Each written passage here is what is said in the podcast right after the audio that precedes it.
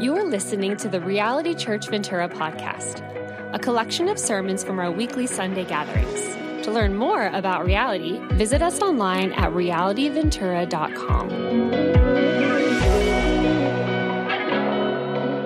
Hi, my name is Madi, and I have the privilege of serving in kids ministry.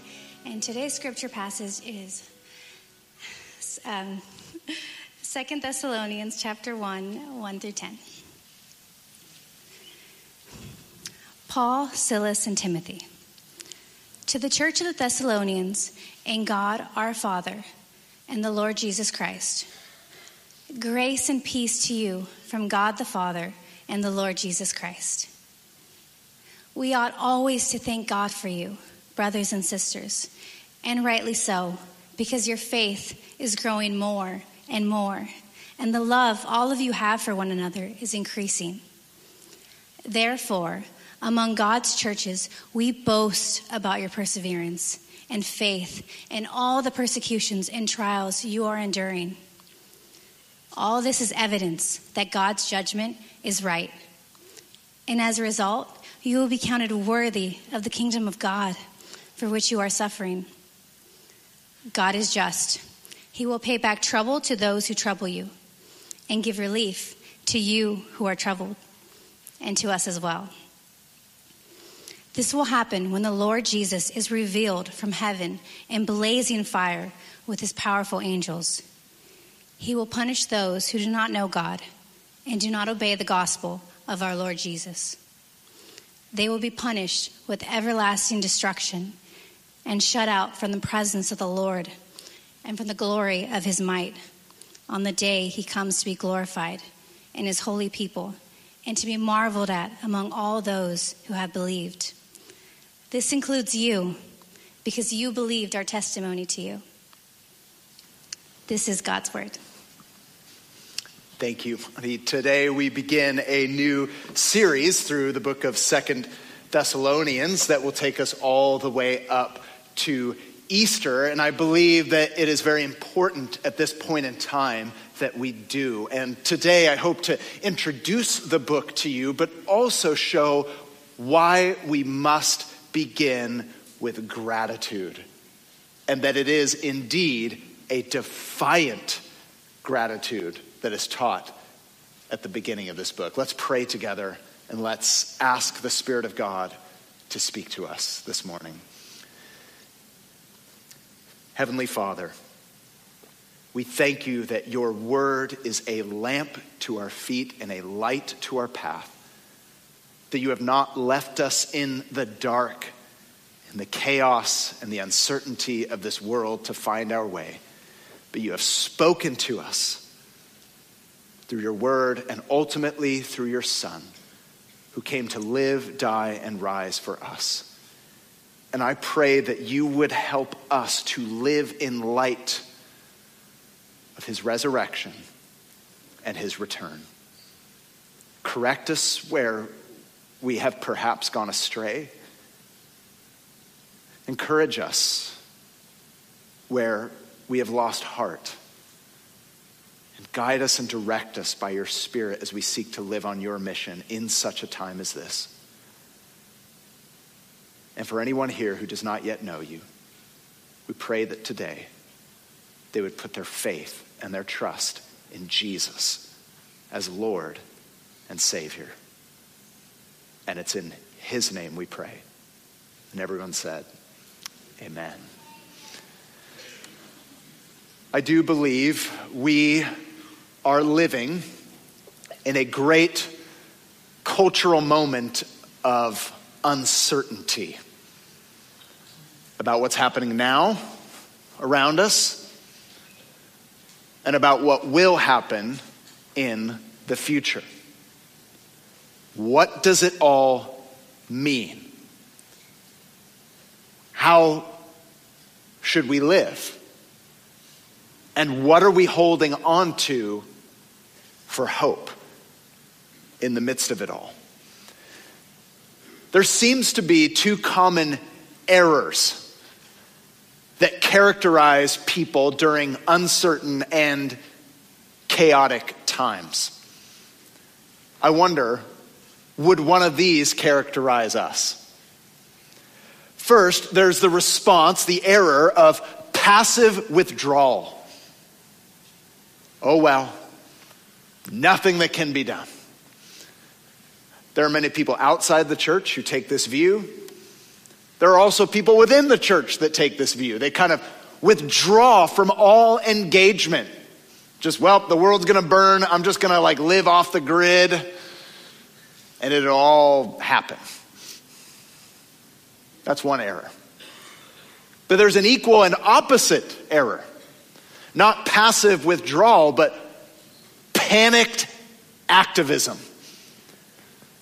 They don't respond with, oh well, but oh no. We've got to save this thing. We can do it. We must look inside ourselves, and if we don't act, then nothing will change. And perhaps you know many people who are living like that, especially on social media. This kind of panicked activism. Not, oh well, but oh no, we've got to save the world. But the followers of Jesus should be marked neither by a passive withdrawal from the culture, nor a panicked activism to the culture, but persistent faithfulness within the culture. We don't say, oh well, or oh no. We say, oh, right. Jesus told us that it was going to be like this and that he had a mission for us within it all. Jesus told us the world would be full of trouble, but he would bring life and salvation within it. This is a posture commended by the Apostle Paul in his letter to a church facing uncertainty and opposition. An important call to what we all must do in turbulent times hold fast. It's what Paul says in 2 Thessalonians chapter 2 verse 15. In the middle of his letter, he says, "So then, brothers and sisters, stand firm and hold fast to the teachings we passed on to you." That's what we're going to learn to do over the next few months and why we've entitled the series Hold Fast. And here's why it matters whatever you hold fast is what you will hold forth. That is, whatever you're holding fast to for your own life is what you will hold forth to the world. Whatever you're putting your trust in for yourself is the very thing that you will advertise to all the people around you. It's a principle. Whatever you hold fast is what you will hold forth. You can tell what people are holding fast to by what they are holding forth to the world. What are they always talking about? What are they promoting? What are they evangelizing, if you will? if your friend or if you yourself are always talking about politics at the level of like the utmost hope and dread, then most likely you are holding fast to that thing as your only hope. God help us. See, here's what I've noticed. In our modern day, people have not become less religious. They've become religious about different things. If you're not believing in God, if you're not believing in Christ, you're still religious. You're just religious about different things. And so we make politics a religion. We make money a, religion. And in that way, our culture is not that much different than the ancient culture in which Paul preached almost 2,000 years ago living in one of the largest and most important cities in the area of Macedonia meant that Thessalonica was a very cosmopolitan city. And religiously speaking, there was a little something for everyone, as long as you paid your taxes to Rome.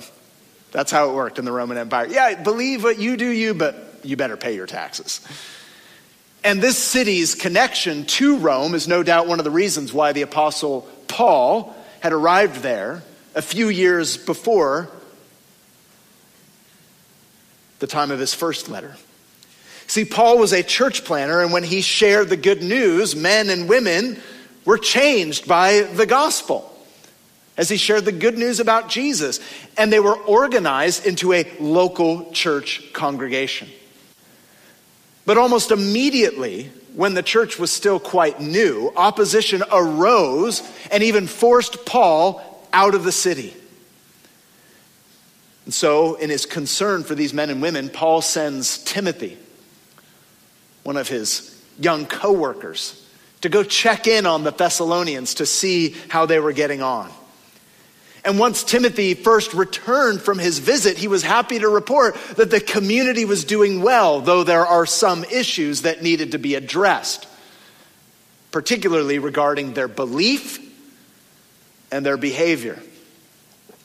Among some of the issues was the return of Jesus Christ, some confusion over the nature and the details of the return of Jesus that affected how they should be living now in the present.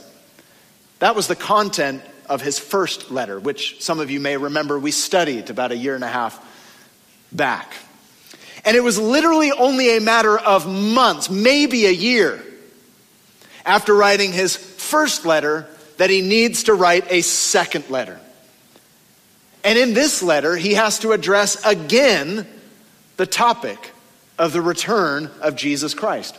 There continued to be confusion. But he also wrote because there continued to be opposition. And in the midst of that opposition, they are asking, Has Jesus returned already? If not, when will it happen? And how should I live in the meantime? And when he writes this letter, it comes not only from him, but his co-workers. And so if you have your Bibles open, Second Thessalonians chapter 1, verse 1, Paul, Silas, and Timothy to the church of the Thessalonians in God our Father and the Lord Jesus Christ. It is fitting that this second letter should come from all three men as they were involved in the planting and forming of this church. Although Paul appears to be the principal person in the composition. And so throughout this series, we will simply refer to Paul as the author of this letter. And why did he feel compelled to write? You see, since the time he wrote his first letter, as I alluded to earlier, opposition against these Christians from the culture had intensified. So he needed to give them perspective and encouragement. And, as also mentioned earlier, more confusion has had arisen about the return of Jesus Christ and what we might call end time events. And he needed to bring clarity. And in light of this confusion, some believers were becoming idle, afraid, and some busybodies, an attitude he needed to correct.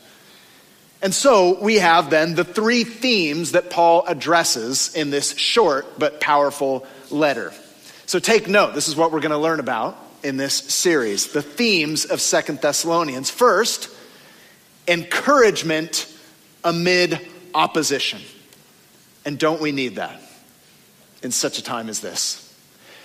Many of us as individuals and all of us as a church, we need encouragement amid opposition and troubles that are taking place around us. But secondly, there's explanation around end times events, something we also need, as so much speculation goes around within the church. We need the clarity of what God's word says. And third, exhortation around idle living, a lesson we also desperately need in this year. Those are the three themes, the major lessons, if you will, from Second Thessalonians. But, and this is very important, rounding off each of these short chapters is a prayer. At the end of chapter one, a prayer. At the end of chapter two, a prayer. At the end of chapter three, a prayer.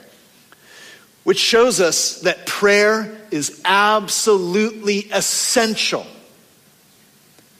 for us if we are to hold fast to timely truths in turbulent times. And so these are the prayers of Second Thessalonians that hopefully would inspire our prayers here and now. The end of chapter one, there's a prayer for fruitfulness that we, amidst all that's going on around us, would be remarkably fruitful in the work of God's kingdom. The end of chapter two, it's a prayer for strength, that our hearts would be strengthened, that we would not lose heart, but take heart through our faith in Christ. And at the close of the letter, in chapter 3, he prays for peace. Not just any peace, but a peace for every single season of life. Where does he start?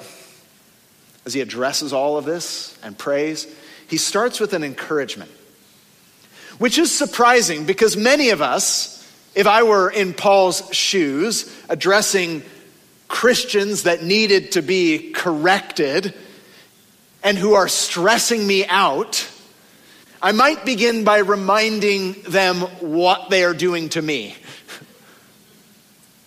And make no mistake, Paul will address these matters. But where and how Paul begins becomes our first lesson and an important lesson. A lesson in what I would like to call defiant gratitude. An attitude of thankfulness despite cultural opposition and church difficulty. A lesson we desperately need in the year 2024. And I want us to ask, I want you to ask, Is your life marked by gratitude? If you ask the people that knew you well, if you ask your coworkers, would they come back and say, when I think of so and so, I think of gratitude? Well, if you're anything like me, they would probably think of complaining. Tim, he always complains. Something's always wrong. What would it be for you? Is your life marked by gratitude. What would people say the first thing they think about when they think about you is? And then I'd like to broaden the question Would Reality Ventura be marked by gratitude? Sure, there are many issues we need to talk about and things to address, but are we marked by gratitude? I would go so far as to suggest that this kind of gratitude, in spite of the chaos around us, is one of the greatest witnesses to the gospel because it shows clearly that our hope does not lie within the world, but beyond the world in Jesus Christ. Sometimes the church needs to remember this. So I want us to note three lessons. And the first is this note the discipline of gratitude.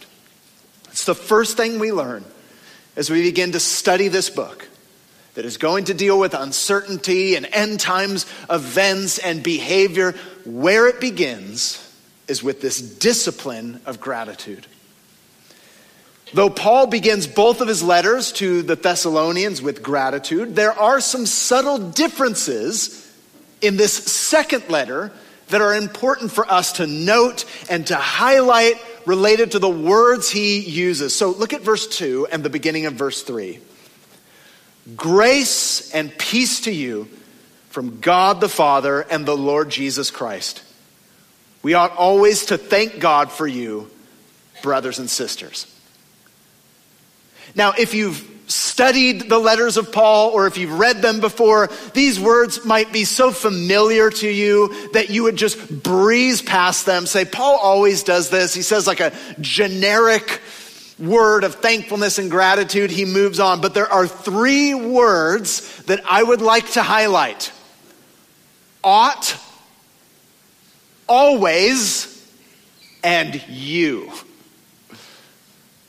This is where we learn the discipline of gratitude. First, friends, note that he expresses a sense of priority, even obligation to give thanks when he says, We ought to give thanks. It is right for us to give thanks, and he begins in that way. So let me be clear. There are no two ways about it. What Paul models here for us is that gratitude must be a prioritized practice. Now, I know when I use the word discipline, some of us are like, oh, I don't like that. But listen, discipline is not a dirty word. Here's my little definition discipline is a priority put into practice something that you hold in your heart and your mind as a priority, so much so that you actually put it into practice, even when you don't feel inspired to do it. Practically, that means that we actually need to stop and look for and think about reasons to be grateful let me put it this way gratitude is not involuntary, at least for many of us. The Bible doesn't say, hey, just hang out and maybe, mysteriously, gratitude will arise in your heart.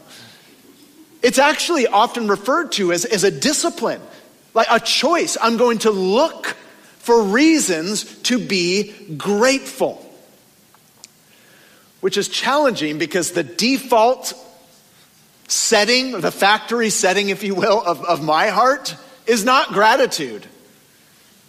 It's usually complaining. I don't have to be very creative or disciplined to complain about things. Right? That's why nobody talks about complaining as a discipline. Like, hey, I really think you need to exercise complaining. Really? I don't know. It's hard for me. Well, just think about everything wrong with the world. There's something wrong with the world. Yeah. Think about your spouse. Is there anything to complain about? Well, I can't really, never really thought about it before. like, nobody tells you to practice complaining. It comes naturally. What we must do is prioritize gratitude.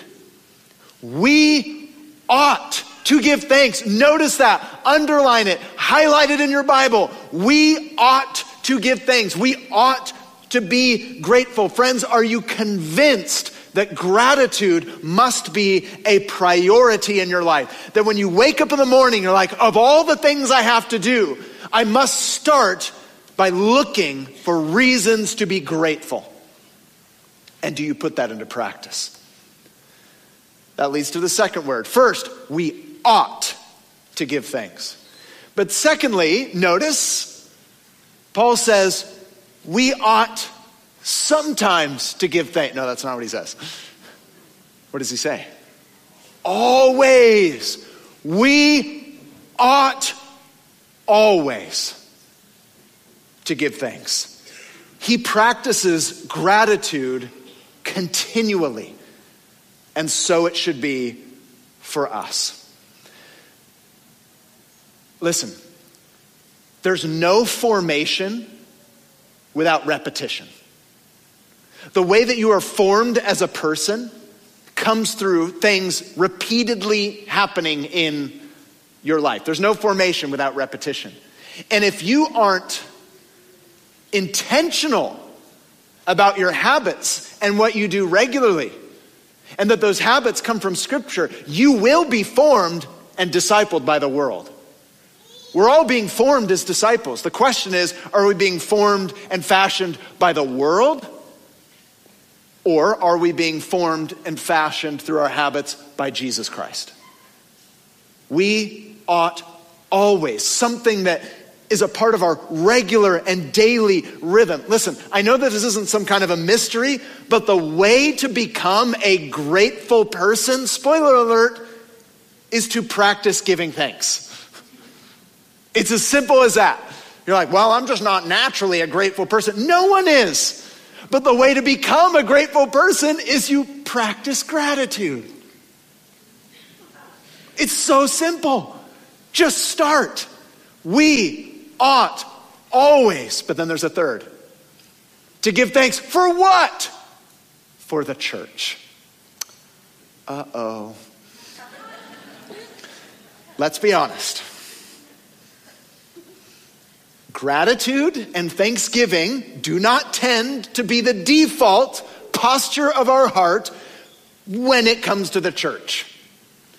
We tend to go straight for the difficulties, the irritations, the, the mistakes, the errors. I mean, if I were Paul, a thought experiment I engage in often, if I were Paul, I would start my letter with a little something like this To the church in Thessalonica, really? I leave you alone for two minutes. And here I am writing another letter. I, I, don't you know I have things to do? I leave you alone, and there's already confusion about this, and I got to address your mistakes about doctrine again. Like, ah. That's how I would start the letter. But no. Paul begins, we ought always to give thanks for you. He begins with a strong expression of gratitude. Listen, this is a simple but important point. You can still be thankful for someone in the church while still at the same time acknowledging that there are issues you need to address. Paul will address those issues, and yet he begins with gratitude. Think about the church in Corinth. They were crazy. It's like read Paul's letter to the Corinthian church. It's like Christians gone wild. It's going to be 15 chapters, primarily of correction. But when he begins his letter, he says, I thank God for all of you. It is so countercultural. It is so provocative to the world around us that we begin with gratitude. I had another thought experiment this, I, I just thought of it this morning, so it could be terrible, but just go with it. Imagine this week you were invited by CNN or Fox News to go on air, on live television, and you were going to comment on the state of the world and the church. That may or may not be a disaster, depending on who gets that call. But just imagine for a moment if you go on air and they're like, hey, you know, so and so, what do you think about the state of the world and the state of the church? And they're like, well, Barbara, the first thing that I would like to say is I am so grateful for the church of Jesus Christ because of their increasing faith and their abounding love across this nation and across the world. You never hear anything like that on the news. You gather your children around, you're like, look, it's a Christian being thankful. the kids are like, Dad, they don't ever do that on Facebook. No, no, we've never seen it before. Can you imagine?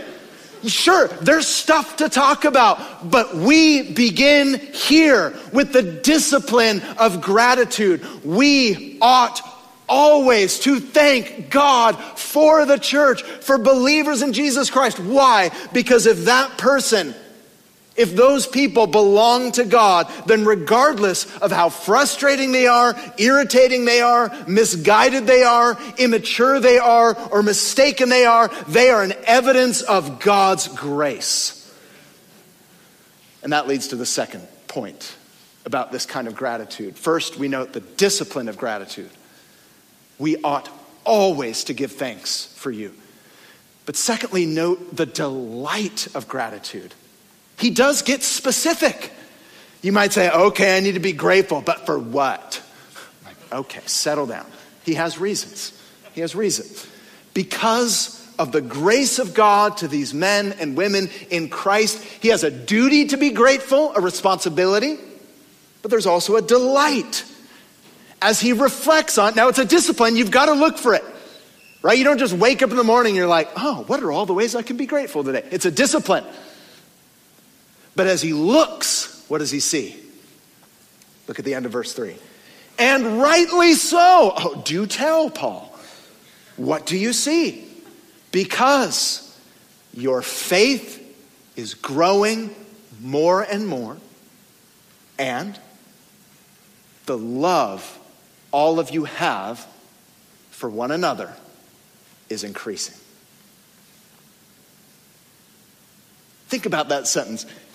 And we ought always to give thanks for you, brothers and sisters, and rightly so. Here's, here's why two simple reasons. Two things that you and I can look for every morning when we wake up growing faith and increasing love. There are these specifics that come to mind when he practices this discipline of being grateful. What is it that we should be delighting in? Well, first, there's this growing faith. Listen, this is important because facing trials of any kind is incredibly hard. But it is also necessary. Because an untested faith can be an untrusted faith. You don't really know if it's genuine until it's been tested. As much as I don't like to say that, it is true. Our faith is shown to be real and genuine when it is tested by the trials and tribulations of life. So, Paul is filled with gratitude because, in spite of the hardships all around them, and in spite of the questions that they were still wrestling with, and some of the confusion and poor teaching that they were receiving, they were still holding fast they were still holding fast to Christ, and their faith was growing. That's what happens when you hold fast to Christ in trials. As many of you have heard it said, faith is like a muscle. It must be exercised in order to grow. And whether we like it or not, there are few things that grow the faith muscle like the pressure of trials.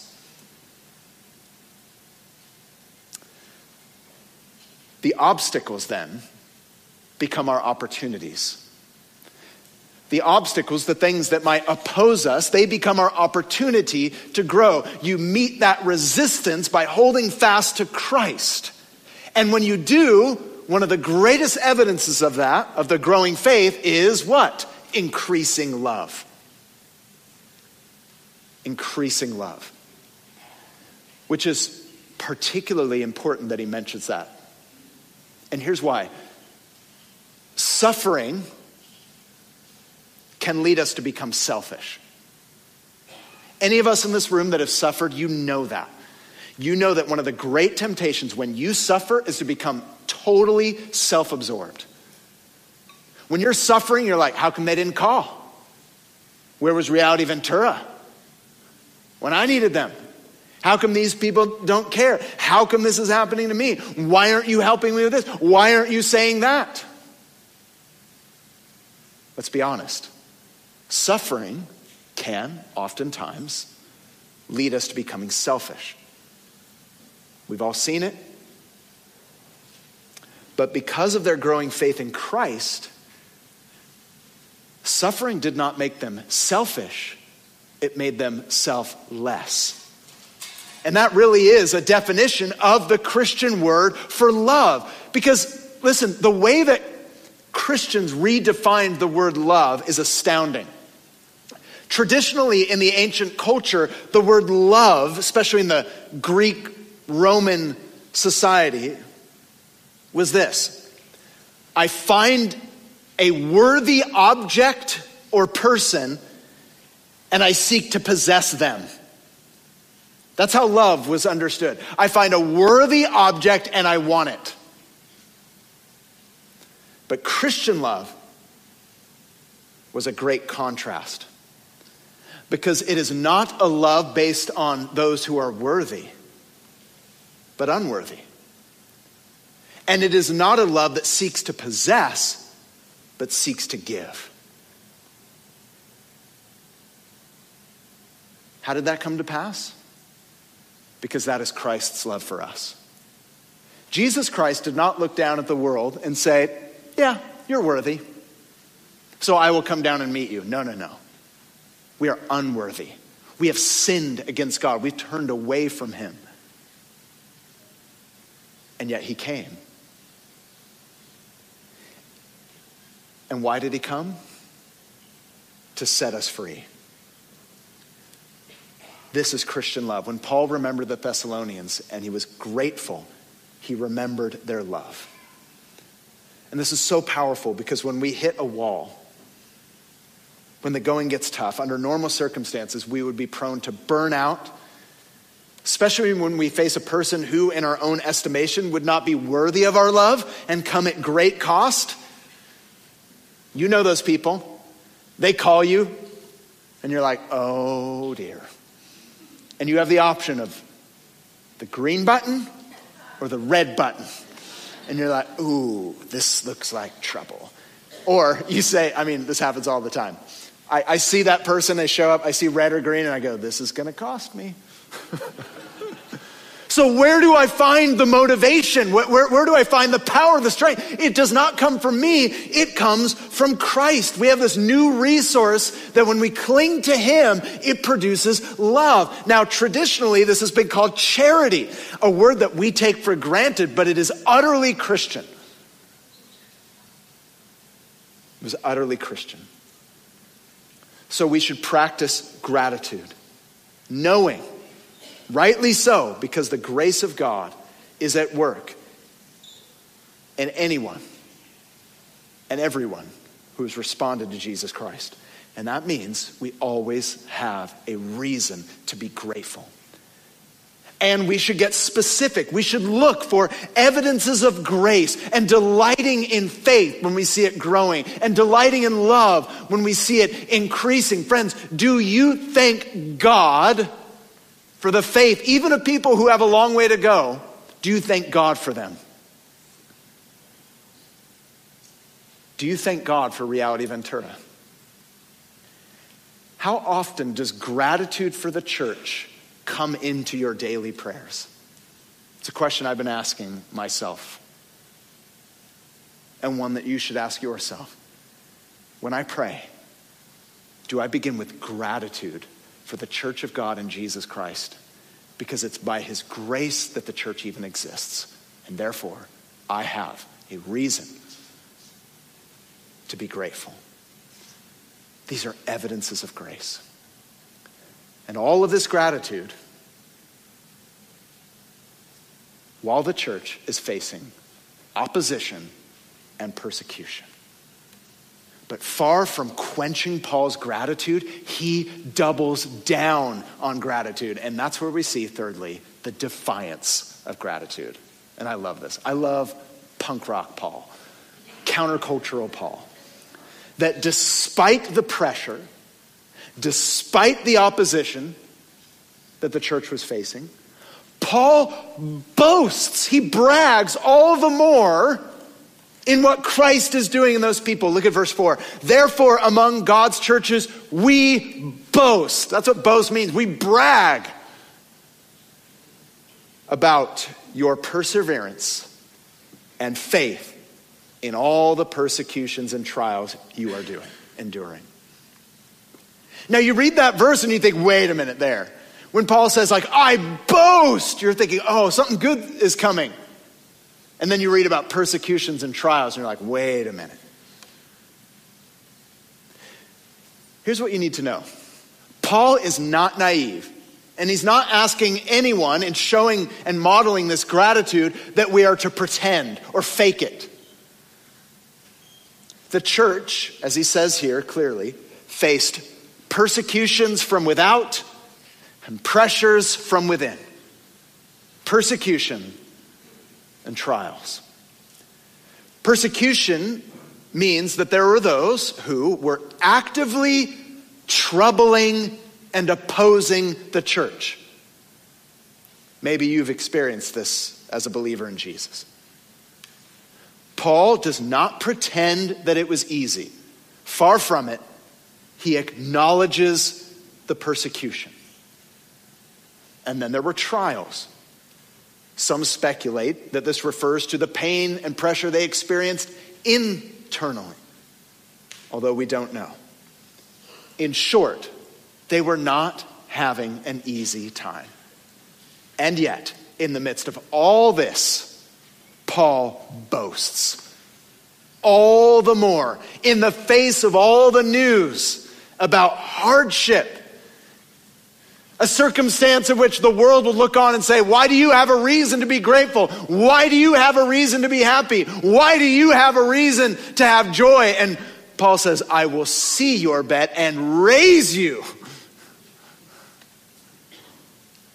He says, I'm going to double down. Why? Because God was using even the hard things to grow their faith. God was using those trials to grow not only their faith, but the faith of other believers. Notice the verse says, Therefore, among God's churches, we boast about your perseverance and faith. Their testimony of endurance caused great gratitude for other churches. There are two lessons here that I think are really important. First, trials and troubles should not surprise us. Trials and troubles should not surprise the follower of Jesus in any age. I think it's important to say because I meet a lot of Christians who seem surprised that the world is a difficult place in which to live as a Christian. And yet, when we go back to what Jesus said, Jesus promised us that we would have troubles in this age, that the church would be persecuted. And regardless of where you think we're at in the end times calendar, if you will, the church has always faced persecution in different parts of the world for 2,000 years. We should not be surprised when it gets hard to be a follower of Jesus Christ. We are literally told over and over again that this would be the norm. Trials and troubles should not surprise us. But secondly, trials and troubles should not control us. They should not control us. Troubles cannot rob you of your joy. Troubles cannot take Jesus from you. Troubles cannot take your salvation from you. Troubles cannot take the Holy Spirit from you. And if people press you, then it's your opportunity to press in deeper to your relationship with Jesus Christ. And as a result, your faith will grow. And you will experience more joy and more strength. This is why it drives persecutors of the church crazy because they realize there's nothing you can take away. That's why when you read the stories across Christian history of martyrs, men and women who died for their faith, their tormentors and their persecutors were so irritated because they're like, We're going to burn your body. And they're like, I'll be with Jesus. And they're like, Nah, we'll take away your money. My treasure's in heaven. They're like, Ah, what do we do with you? I'll take away your family. Well, that will be painful, but my family is eternal with Christ. Ah, we can't take anything from you. And that is the source of a Christian's defiant gratitude. Oh, that we would have a gratitude that defies the status quo. When the culture says you should be miserable, we say, yet there are a lot of difficult things. I'm not going to pretend that they are not so, but I am grateful nonetheless because God is able to do his best work when times are hardest. Amen. And this is possible for every single one of us. You're like, well, I'm not like Paul, but listen, Notice Paul does not boast in their strong personalities. Nor does he boast in their economic resources. I thank God that you guys have tons of money in the bank. Nor does he boast in their ease or comfort. He boasts in their faith in Jesus Christ. It is the object of our faith that makes us strong.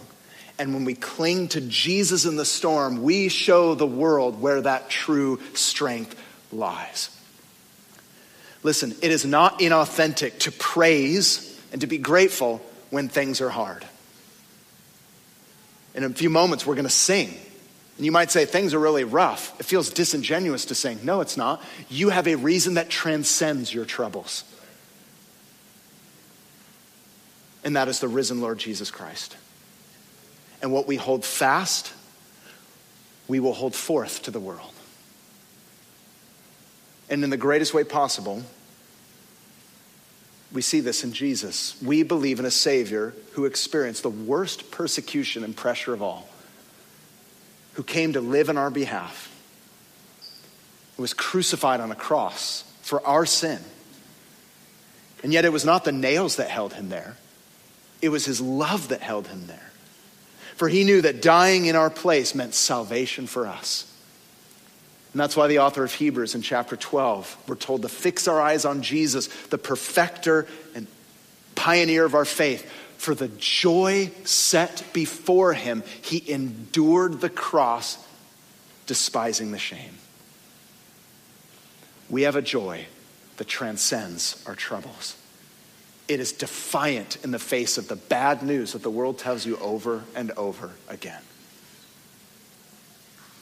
Are you holding fast to Christ? There's a story told of Dr. Martyn Lloyd-Jones, well known preacher and author who served at Westminster Chapel in London for many years.